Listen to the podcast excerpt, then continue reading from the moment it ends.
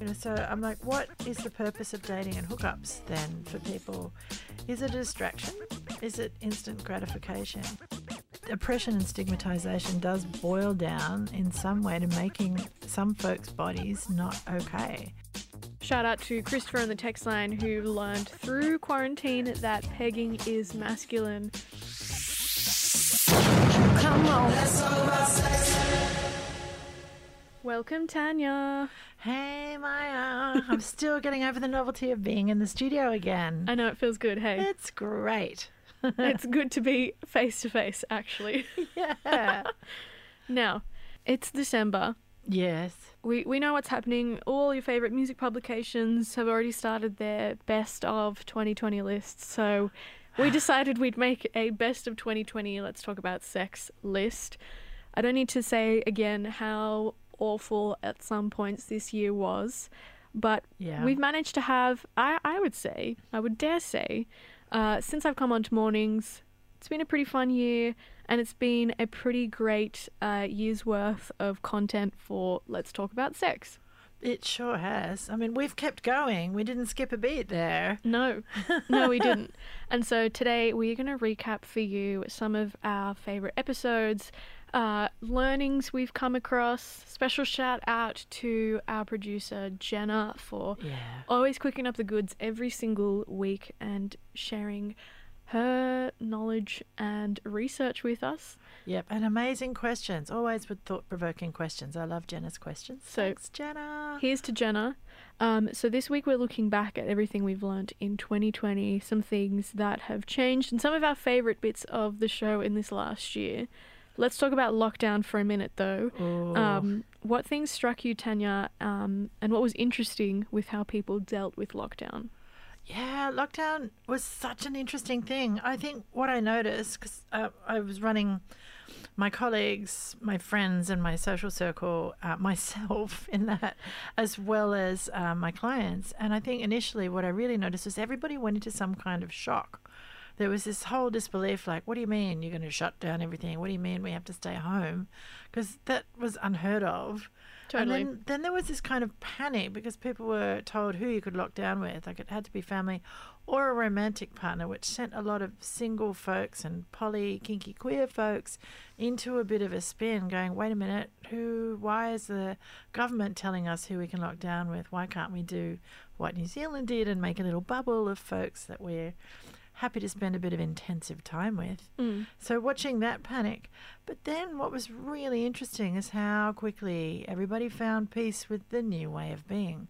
And how amazing it was that people who'd been told by their bosses they could never work at home were totally able to work at home. How people juggled things. It wasn't easy, but people kind of fell into this sort of new regime Yeah. of doing things. And what I noticed with my clients was a ton of people, especially people who'd seen me seven or eight years ago, dialed up for another, just a checkup on their relationship to see how they were going or to deal with things because they knew there might be pressure on their relationship. So getting a bit of a tune up. Uh, there were a lot of appointments like that. And then there were a lot of people. Um, just just yeah they, they they wanted to fix problems or they wanted to just check in and make sure they were going to able, be able to care about each other which i thought was really really beautiful really beautiful. And then as, as things went on i noticed quite a bunch of people fell in love over the pandemic. They locked down with us sweetie and it was so yeah i noticed this in all the circles. Um, it was really beautiful. Uh, sometimes it was either the beginning of something but quite a lot of people re fell in love with their partners. I did so many sessions with people saying, I'm so glad that I'm locked down with this human being and this is amazing. And we never thought that we'd like each other's company and feel so close and wonderful as we are during this time. It's been an extraordinary surprise. I think it was as obviously very distressing and, and tough on a lot of people. Quarantine and, and self isolating was. Yeah. There was, I think, uh, a bit of a blessing in disguise. A lot of people had the chance to totally like recalibrate, reconsider what was important to them, um, their like work life balance, adjusting their lifestyles completely. I think you could say the benefit came through into like almost every facet of life. I think you're right on the money there, Maia. I noticed it too. That um, people li- realize that they can live and work differently. It applied to me as well. I'd always been like, oh, you know, I, am not so sure about online counseling sessions. I like to read the energy in the room of people. But when we needed to, uh, it was fine. And then I thought, oh, we'll only work with people that I've already got a relationship with. But then I met a whole bunch of new folks during the pandemic, and it was okay. And you, strangely, can still read folks' energy online Mm. or on the phone. Uh, so it taught it taught me a lot about myself because I was one of the folks that was super anxious about locking down. But I, you know, I found myself an appropriate and most excellent isolation buddy, which I'll mention a bit later, uh, which helped. Mm. But I think sometimes you know you have to you have to draw on what you have inside to get through the difficult times. And I think a lot of folk didn't realize what they were made of. You know, we're all made of quite stern stuff when we need to get going. Yeah. Now we want to open up uh, the lines of communication here to the text line. Let us know on 0409 at 945945 if you had any big takeaway from your self isolation period, anything that you maybe picked up Yeah. from listening to Let's Talk About Sex, or any learning you did unwarranted from that. We want to hear about it on 0409 945 945. Now, we've also done a few episodes, uh, Tanya, on dating from a distance and even did a little bit of matchmaking. That's right. what did you make of everyone's response to not being able to date in person? So, when we did this matchmaking episode previously, Yeah. some people took it in their stride, but there were also a few people who didn't really see the point in it. Yeah, there's there's a couple of things there. Um, I think one of the things I was wondering why some people got so stressed out about it and very quickly. You know, so I'm like, what is the purpose of dating and hookups then for people? Is it a distraction? Is it instant gratification? Because it was actually a reasonably small period of time that you couldn't go out and meet people in the, the grand scheme of things. But there were some people who got very, very agitated about Mm. that. So I wondered um, what was going on there because if it's about sex and sexuality, there's always the exploration of your own body, and there's always new ways to connect online with an existing or a new partner. But some folks couldn't really think outside the square there. Um, but one of the things I did like was uh, about the lockdown was seeing how many people and businesses and artists and creators were able to pivot. Uh, and yeah, so I was like, why can't some of the folks in the dating not be able to just, you know, tip things on a slant a little bit and Hmm. work out what's happening, what's happening out there? Uh, yeah, so I think there were very innovative ways of dating came up. So you know, and also the organisations out there like museums created spaces where you could go and walk around a museum together virtually. Um, there were virtual picnics in places. There were all sorts of amazing online experiences that you could do with somebody that wasn't standing next to you. So I think there were lots of fun things, and of course it's different to going on a date and being directly opposite somebody and holding their hand. But you know, different doesn't always have to mean worse. You know, different is No. different. Yeah. Yeah. You get to, I guess, channel like a different kind of intimacy. Yes, and I think intimacy is still possible online. I think before even all of this lockdown happened, you ask many people, and they've got online buddies that none of their friends know about. You know, they chat to people from dating sites or from playing Scrabble online or from wherever they've met them. But folks have these sort of quite intimate online connections with people. So I was really curious what is the difference between that and some dating that you might be able to organise online when there's a global pandemic on or some restrictions to our movements, you know, because how do people date when there was wartime and you couldn't go out and there were curfews? Mm. Uh, there's all sorts of things that have happened in the past, and people have still very innovatively managed to meet each other and fall in love and do extraordinary things. Yeah, I And- think there was a bit of that going on. Oh, totally. Yeah. And we are going to reflect on some of those innovative ways right after this track by Aloe Vera called Ordinary. You're listening to Let's Talk About Sex here on Mornings. 0409 945 945. Shoot us through anything you learn, any self reflection you did, or if you listen to Let's Talk About Sex over the year, uh, your favourite episode or anything you learnt. We want to hear from you on 0409 945 945.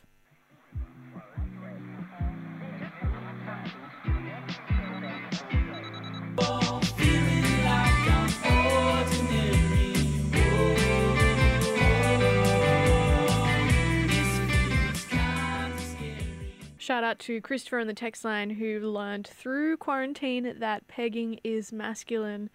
We're here with you on that on Let's Talk About Sex. I'm joined by Tanya Koens.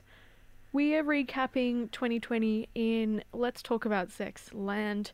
Things we've learnt, um, our favourite episodes.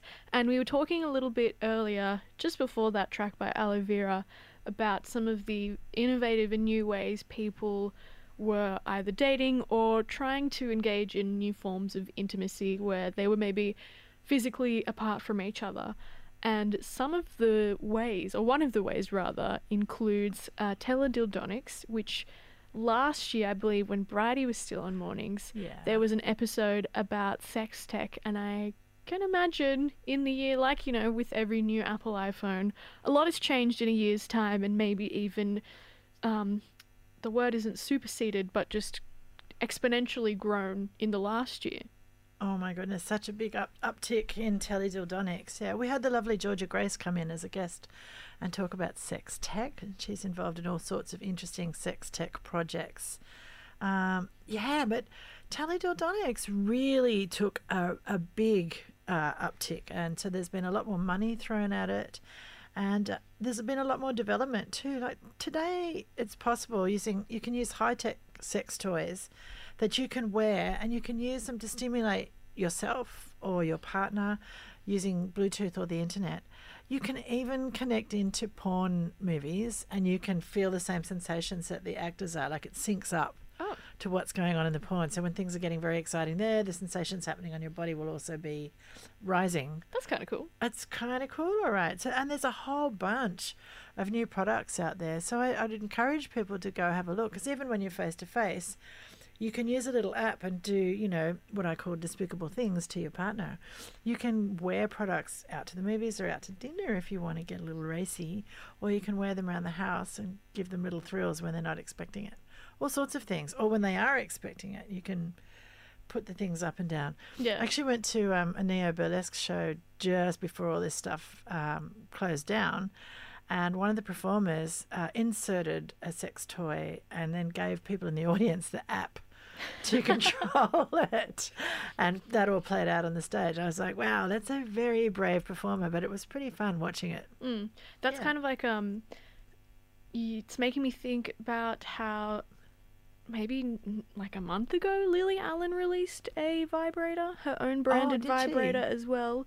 Um, so look, you know, things are changing. People are making so much, so many new knick-knack gadgets. Yeah, I think that there's um, there's there's no no end to the development in sex toys. I've just started doing a little bit of writing for um, a portal called Pleasure Base. So they're pulling together all all the toys that are available and writing up reviews on them. And, and I'm doing a bit of writing about you know how these things can be sexy and how to use them and just general sexy stuff. Mm. But I, I it's been a while since I've done a little audit of sex toys. So I was perusing around going, wow, there's some real fun things here. I think I need to, you know, contact some folks and say, how about a little test product? Let's save that for 2021. Yeah, 2021 goals, yes. um, quick shout out again to Jenna, who this year, amongst everything that was happening, found herself really yearning to be out in the bush and amongst nature. And I think a lot of people felt the same way. yeah. Um, she said that it felt a lot like the city started to feel very suffocating and Yeah. like the walls were kind of caving in a bit. Um, what can you say or share with us, Tanya, about the healing power of nature? That um, I really thank Jenna for that question. It's a beautiful question, and it's really reflecting what I've seen in my socials uh, feeds from my friends in Melbourne. As soon as the lockdown was out, they didn't go and see each other; they went out into nature. Mm. It's been so interesting. And I think that nature is healing because it slows us down. It gets us into our bodies and it gets us in touch with our bodies. And a lot of folk don't realize, but our emotions reside in our body. So if we're too busy sort of focusing on everything from the neck up, we're not getting a chance to sit with and process things, our emotions and our feelings. So being in nature is a huge healer. And folks with trauma often know this or seek it out, but they don't know why. Uh, but it's good for anybody because if you're struggling with things, it's grounding, it's a reset, it's a chance to slow down and just commune with the earth. And I found during the pandemic, especially on um, lockdown days when I was a little bit edgy, Mm. to, I made sure to take walks in parks where I could simply stand underneath a tree and watch how it moved, how it how it almost breathed with the earth, what was happening on still days, what was happening on windy days. And it had such an incredibly calming effect that by the time I got home I felt, you know, way lighter, much more creative and much more able to deal with the situation that we were all surfing. So small things. I think getting your hands dirty, even a balcony plant can be something to focus on when you're finding it difficult to get out there in in the broader spaces. I definitely really uh, went ham on houseplants. Yeah, yeah. How'd it go?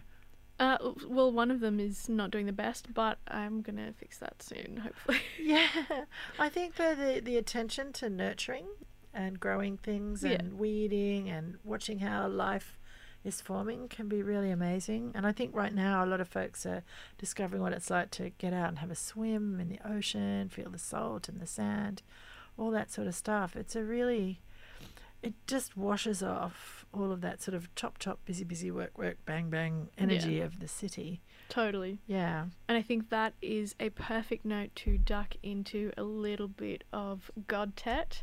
Uh, your album of the week here on FBI. This one's called Moon, the third uh, record capping off the Godtet trilogy right here on FBI.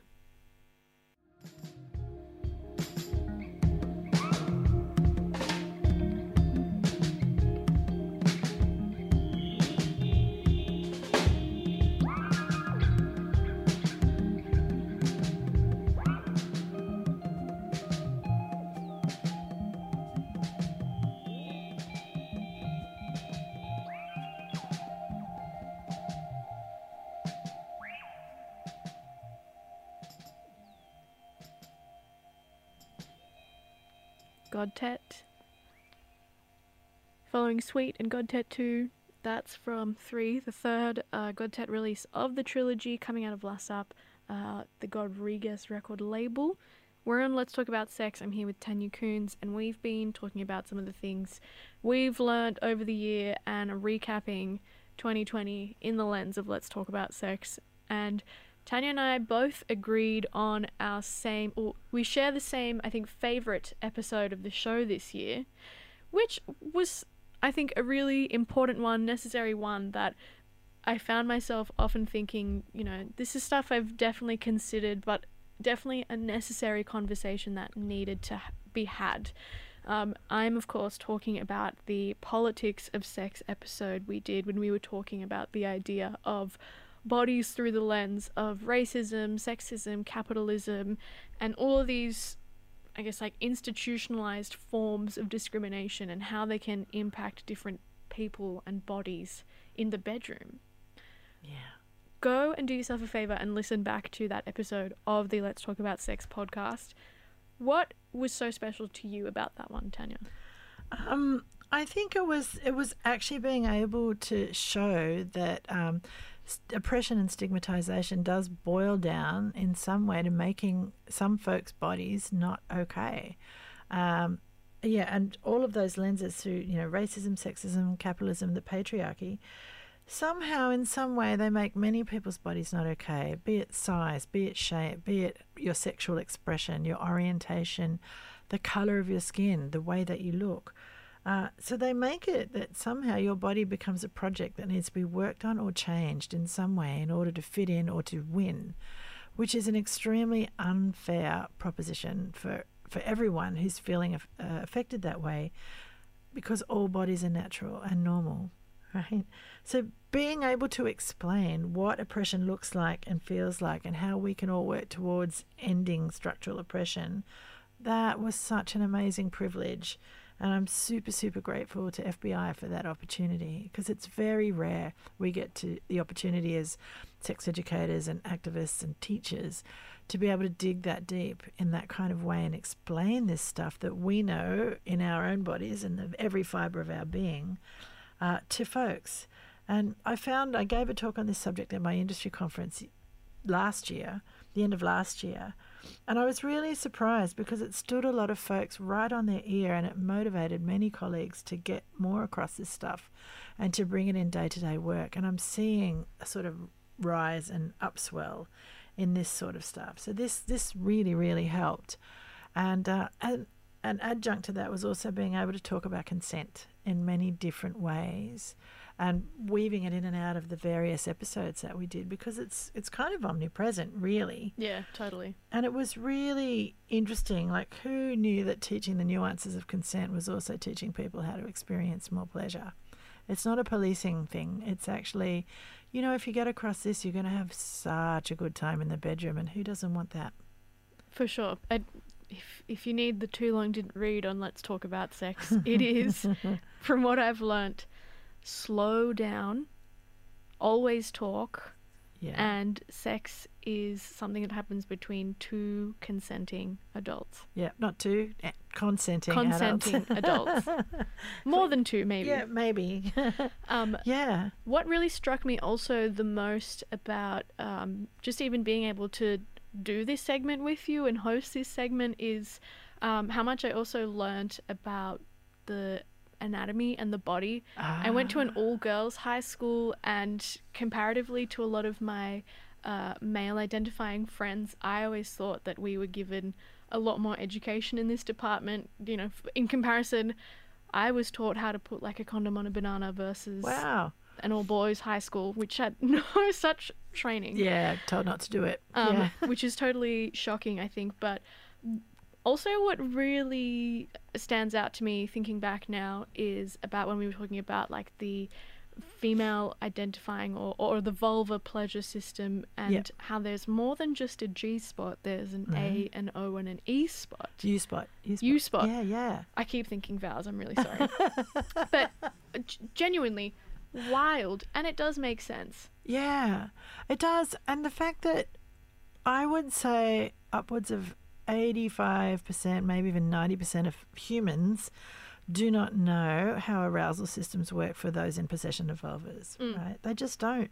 It takes it's it's very very different to a penis arousal system. And I think when we understand the differences, that's when we can unlock how much fun we can have together.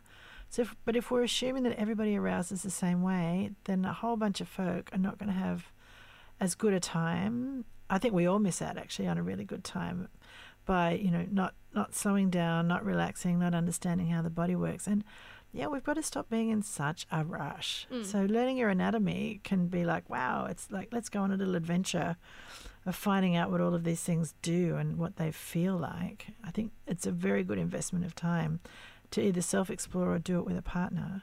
Uh, what all the bits and pieces you have, what do they do? How do they feel? What do they feel like when they're not aroused if you touch them? What do they feel like when they're a little bit aroused? What do they feel like when they're super aroused? Because they'll all be different. I'm forever telling people with penises that you do not have to have a rock hard penis to have good sex, and that your penis is at its most sensitive when it's 60% erect.